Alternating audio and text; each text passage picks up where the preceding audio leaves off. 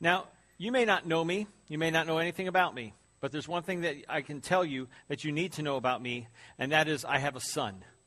And my son is the light of my life. He is the source of like every awesome thing that I get to do each and every day. My son is amazing, okay? My son is awesome. He's intelligent. He's gorgeous. He is uh, uh, kind and generous.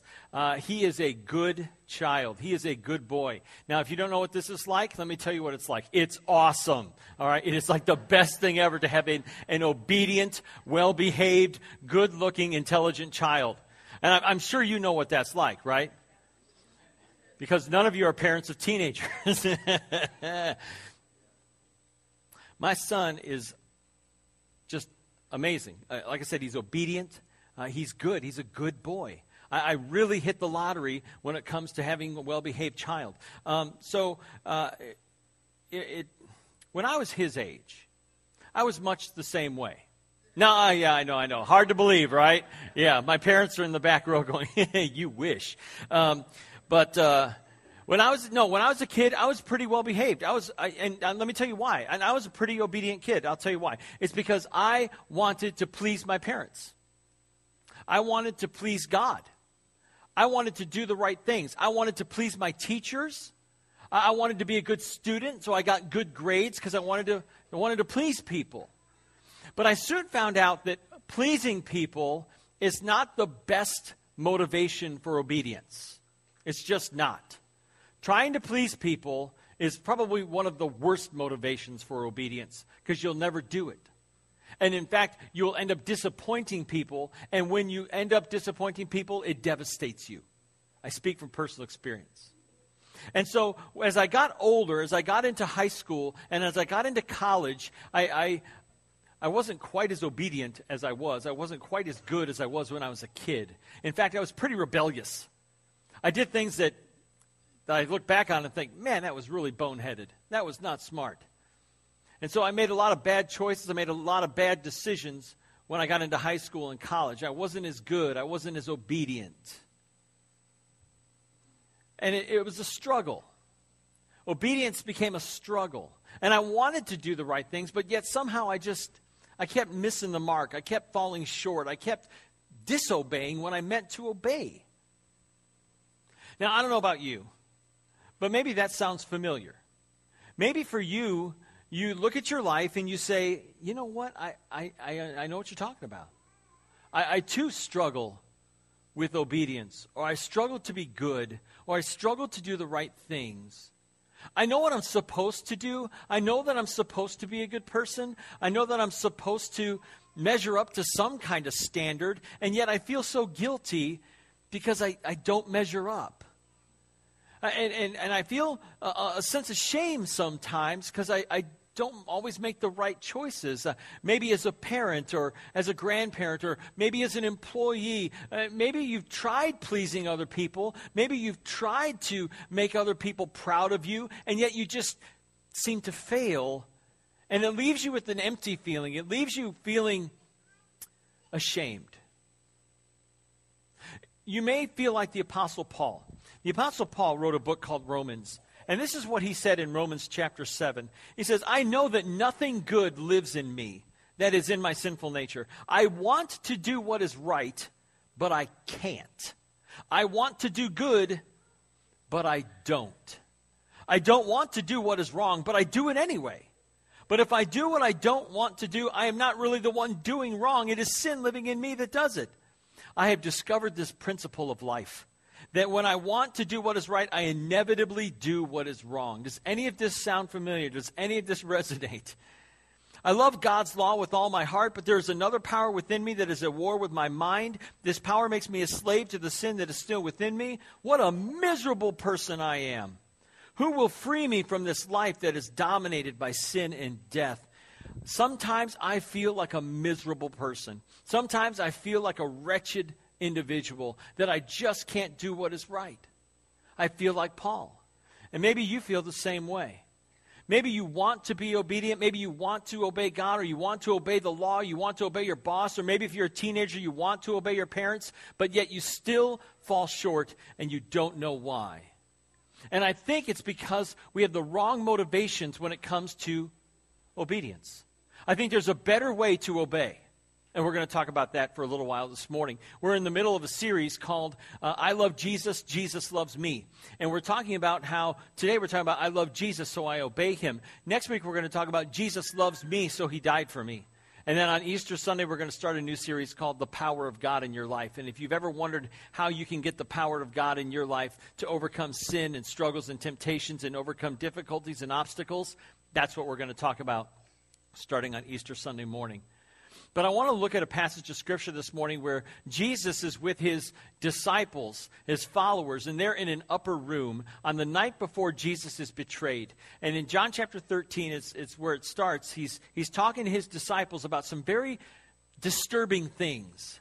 He's telling them that he is going to die. Now, these are his very best friends and he's telling them that he is going to die. In fact, he tells them that one of his closest followers, one of his dearest friends, is going to betray him, is going to turn him over to the authorities who are going to crucify him and kill him. And then he says, one of his very best friends, perhaps his best friend, Peter, says, Peter, you're going to deny knowing me three times. Now, could you imagine if your best friend, do you have a best How many of you have a best friend? I have a best friend. He's up in the balcony. But I couldn't imagine if my best friend, if you came up to my best friend and said, uh, Do you know Sean Cornett? And he said, Nope, I have no idea who you're talking about. You'd be like, What are you talking? What? I saw you. You guys are hanging out at church all the time. Nope, I have no idea who you're talking about. Never met him before in my life. What? He was over at your house barbecuing steaks the other night, and we were, and it was good. But uh, nope, never met him. Never seen him before. Have no idea who you're talking about. I mean, it would be crazy, right? That's what Peter did to Jesus. They hung out for three and a half years, and yet Peter says, I don't know who you're talking about. This is very disturbing news to the disciples. They're very taken aback by it, and, and, and they're very disturbed by it and they don't know what to do with it. And so they start asking Jesus questions. And that's kind of what you do. It's like, what are you talking about? Why, why are you saying these things? What do you mean you're going to die? What do you mean? Uh, what do you mean you're going to go away? And that's what he told them. I'm going to go away. And they want to know, where are you going to go? And, and why can't we go with you? I mean, they had gone everywhere Jesus went for three and a half years. Everywhere he went, they, he went, they went with him. And now we can't go with you? Where are you going? And how, how, how do we get there? And Jesus said in John 14, 6, He said, I am the way, the truth, and the life. No one comes to the Father except through me. And so when I go to the Father, if you want to get to the Father, you go through me. It's, I've heard it said that there are many roads that lead to heaven. Maybe you've heard that too. Maybe you've heard somebody say that. But you know, I don't think that that's accurate. I think many roads lead to God. And what I mean by that is many roads lead to God's judgment seat because we're all going to stand before God as our judge one day. And every road will lead to God's judgment seat, but only one road leads to heaven. And that is through Jesus Christ. And I know it sounds exclusivist, and I know it sounds politically incorrect, and I, I make no apologies for that because it is politically incorrect. But it's true that there's only one road that leads to heaven, and that is through Jesus.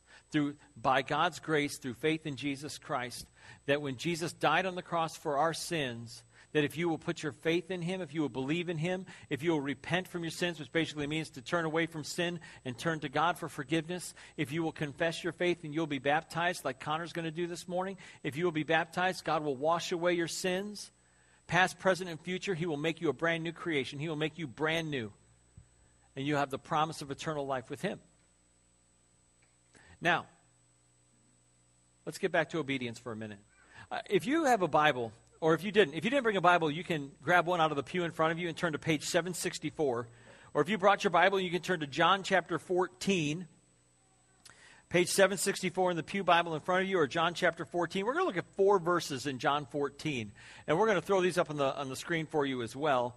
Uh, John 14, 15 says, If you love me, you will obey what I command. Jesus is talking to his disciples. And he says, If you love me, you will obey what I command. And then in verse 21, he says, Whoever has my commands and obeys them, he is the one who loves me. In verse 23, Jesus says, If anyone loves me, he will obey my teaching. And finally, in verse 24, he puts it in a negative way. He says, He who does not love me will not obey my teaching. Do you think that there might be a, a connection between love and obedience? That, that somehow love and obedience are tied together. And I really believe this. I believe that the best motivation for obedience is love. The best motivation for obedience is love. That if I love my parents, I want to obey them. If I love uh, my uh, my boss, if I love my church, I'm going to obey Jesus by loving my church. That if I love my wife, I'm going to obey Jesus by, uh, by, uh, by uh, if I love Jesus, I'm going to obey him by loving my wife. And we're going to talk about that for a little while this morning, what it means to, to love and obey Jesus. Now, uh, I want to put this in some practical terms, but before I do that, I want to, I want to talk about commands, and I want to talk about uh, Jesus' commands. Um, in 1 John chapter 5, verses 3 through 5, John wrote, Loving God means keeping his commandments, and his commandments are not burdensome. The Greek word for burdensome literally means heavy. That Jesus' commands, that God's commands are not heavy. They're not hard to carry. They're not hard to bear. He says, For every child of God defeats this evil world, and we achieve this victory through our faith. And who can win this battle against the world? Only those who believe that Jesus is the Son of God. And you might be thinking to yourself, well, what does he mean that his commands are not burdensome? When I think about the commands of God and God's expectations of me, and I think about the Bible and all the rules that are in there, I did a Yahoo search. I went to yahoo.com and I typed in these words Why do Christians have so many? You know what the next word that came up was? Rules. Why do Christians have so many rules? How many of you look at Christianity and, and you think, or Christians, you think, man, that's a lot of rules? Nobody. Great. Sermon over. We're done. Fantastic. Good night, everybody. No.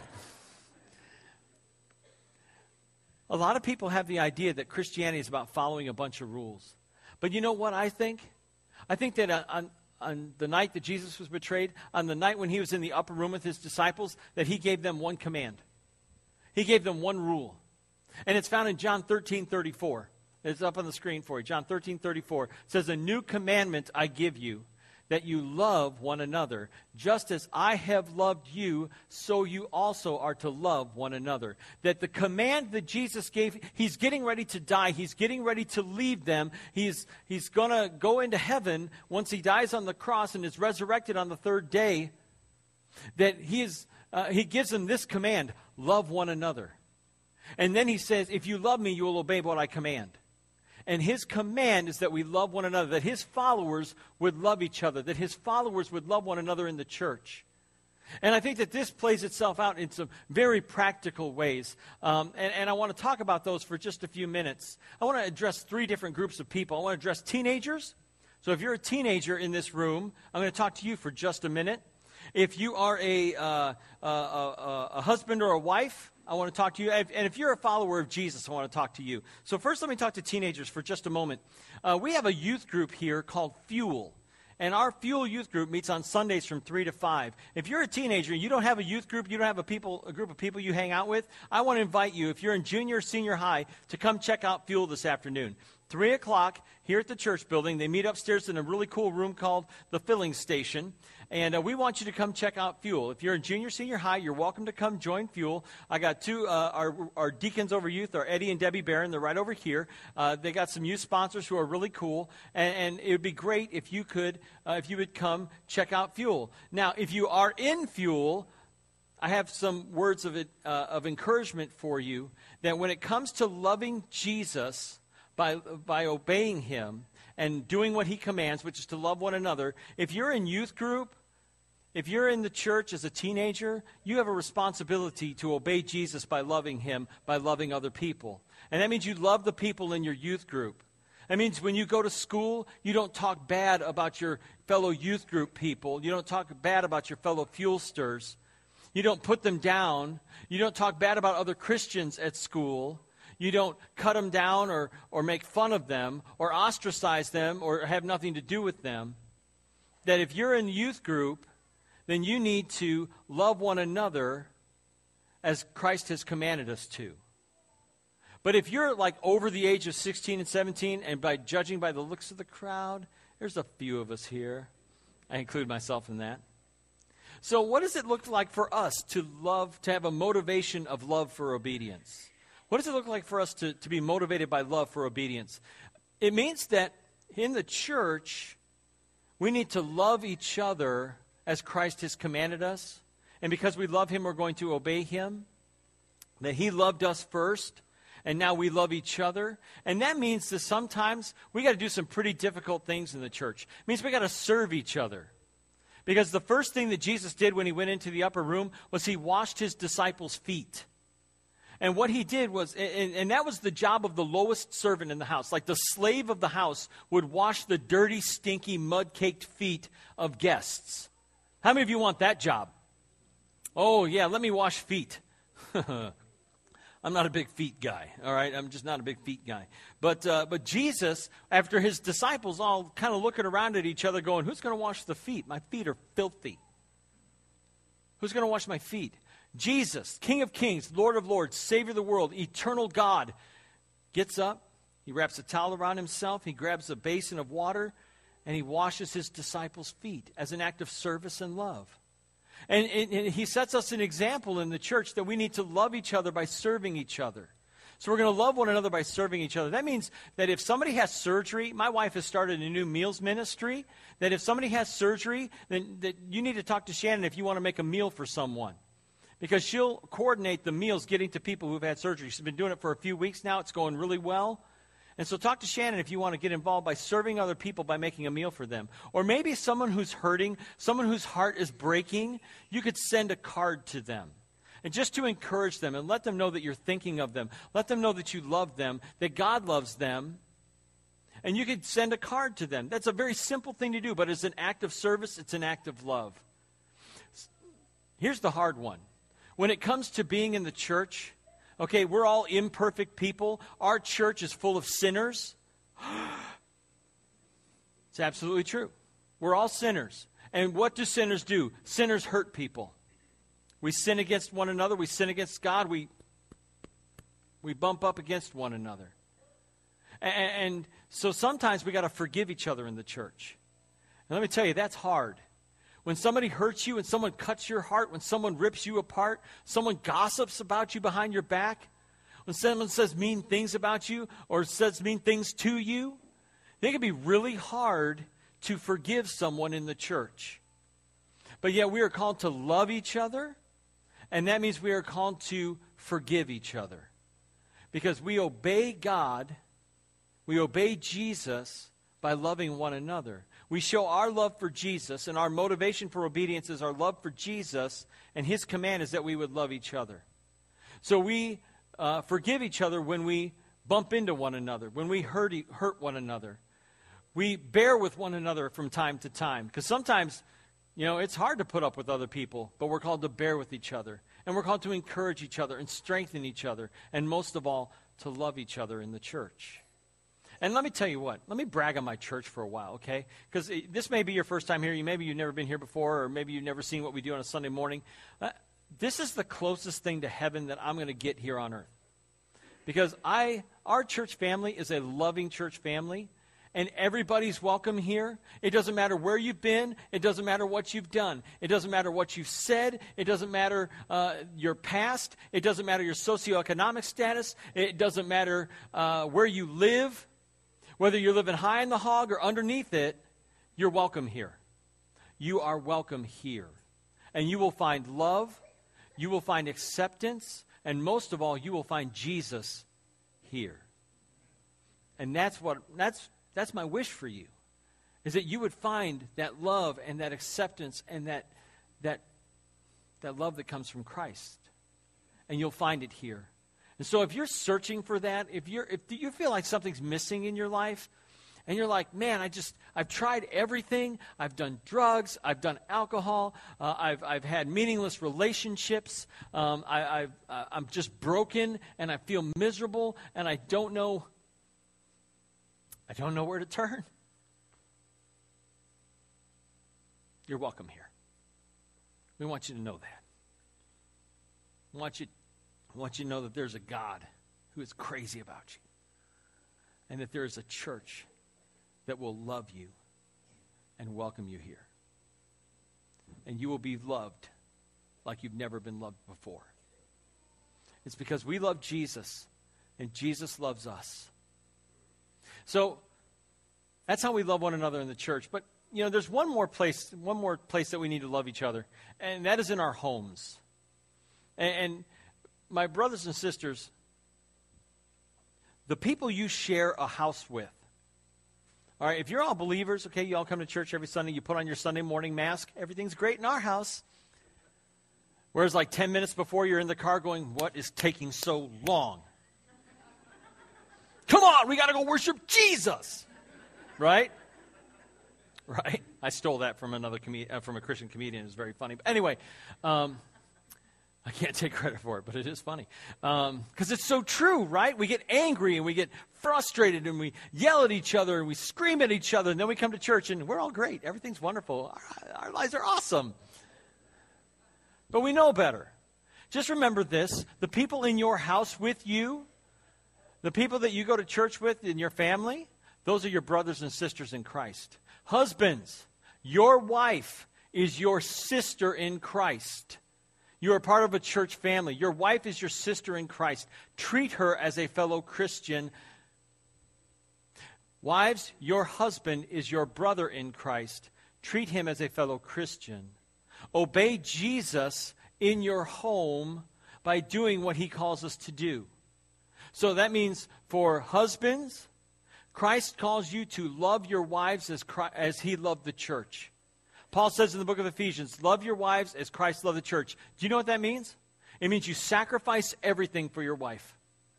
It means you lay down uh, whatever your desires are, your selfishness, your self centeredness, your selfish desires. You lay those things down. And guys, am I, am I, is this easy?